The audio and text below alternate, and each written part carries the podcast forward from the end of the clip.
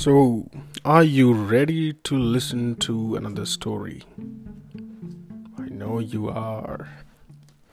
चलिए ठीक है आज मैं आपको सुनाता हूँ युग की कहानियों में से एक बहुत अच्छी कहानी यह है वीर शिवाजी की वीर छत्रपति शिवाजी जो कि मराठा शासक थे और वो बहुत बहादुर बहुत बुद्धिमान राजा थे। तो ये जो कहानी है, ये तब की है जब शिवाजी राजे पुणे में रहते थे। पुणे एक जगह है महाराष्ट्र में।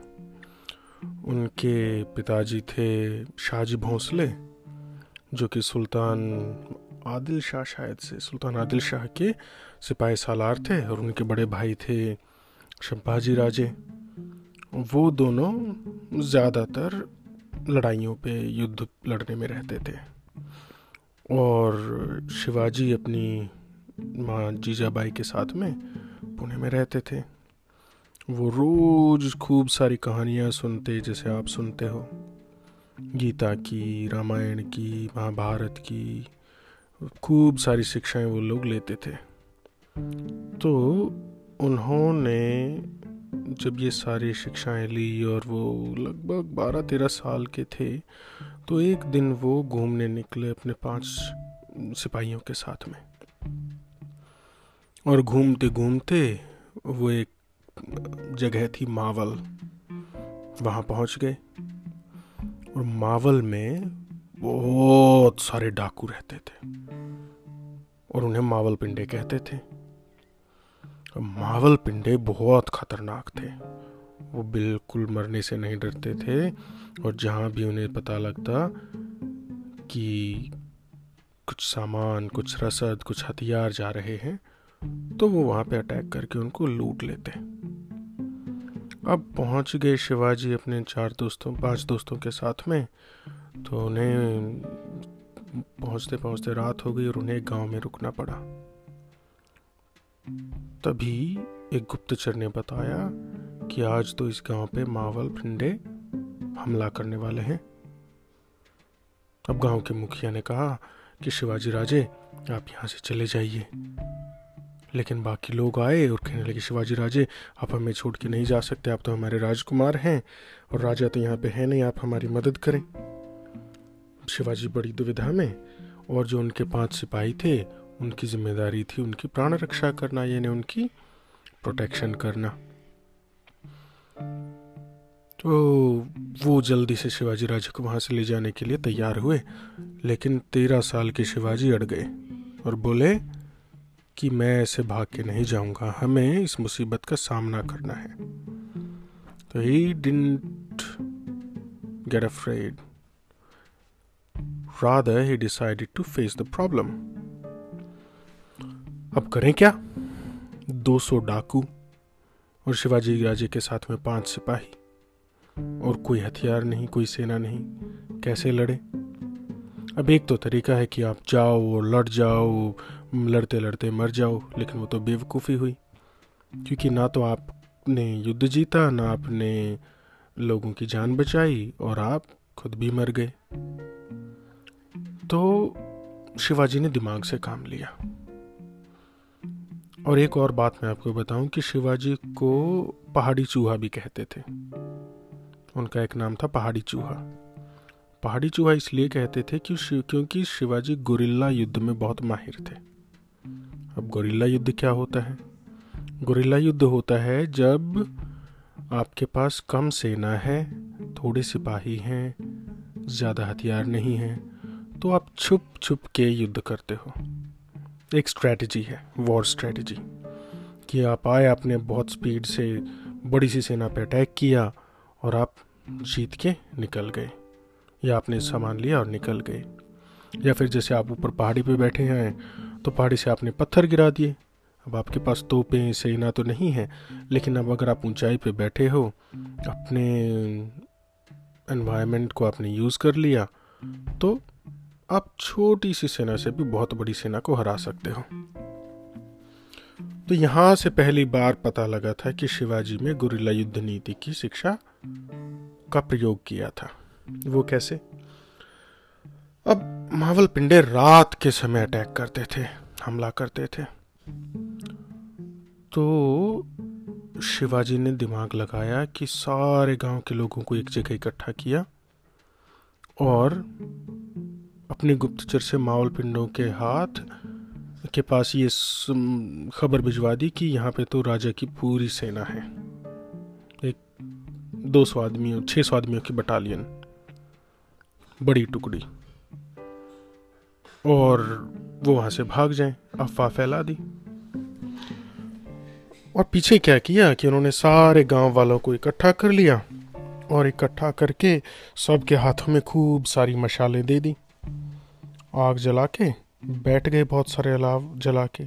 वहाँ पे बच्चों को भी, बूढ़ों को भी, सबको। चारों तरफ़ पेड़ों पे मशालें टांग दी। और अपने सिपाहियों को, गाँव के लोगों को, सबको कहा कि आप मशालें लेके इधर से उधर ऐसे घूमते रहो, जैसे कि आप पहरेदारी कर रहे हो।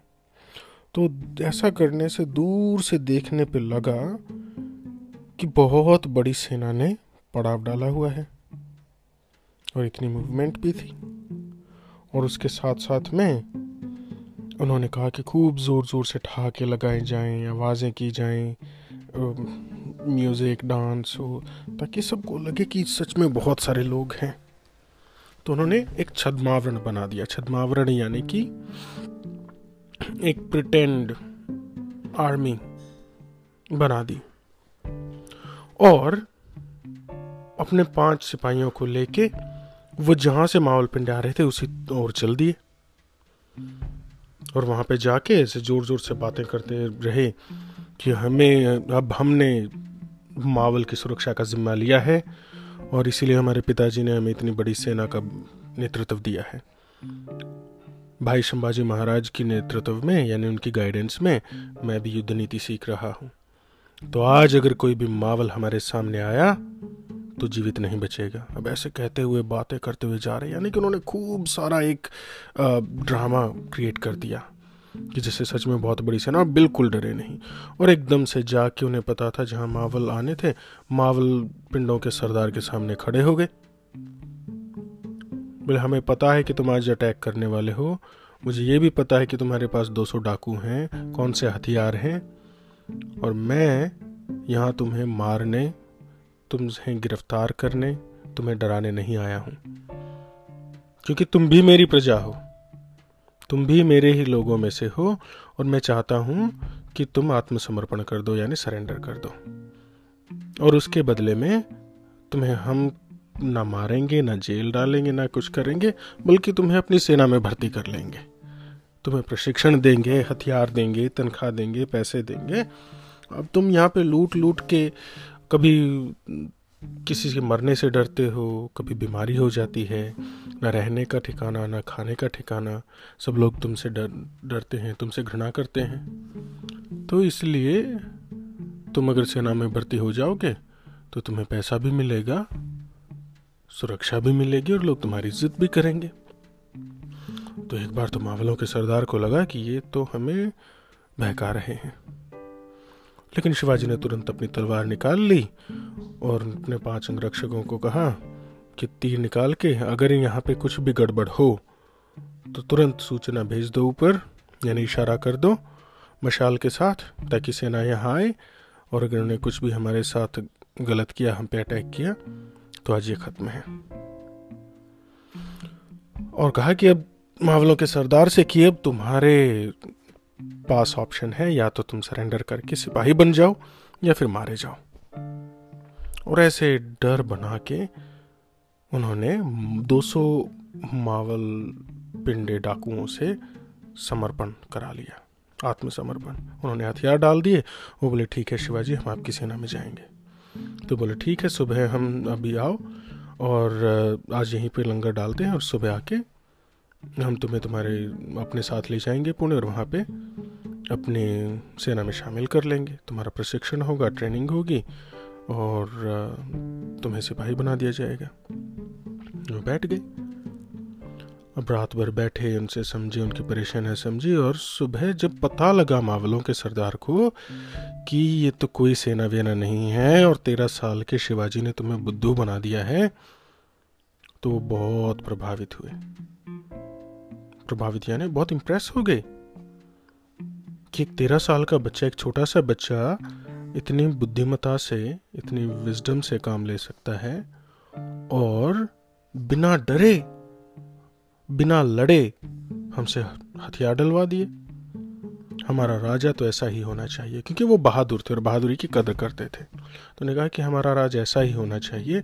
वो रो गए शिवाजी राजे के पास बोले, शिवाजी राजे हमें सच्चाई का पता लग गया है, लेकिन हम फिर भी आपके साथ चलेंगे और हमें ऐसा ही राज्य चाहिए, जो कि मुसलमानों के जो मुग़ल शासक थे उस टाइम पे, आदिल शाह या सुल्तान के तलवे न चाटे और हमें हमारे लोगों को बचा के रख सके, उन्हें सुरक्षा प्रदान कर सके और एक स्वराज का निर्माण कर सके।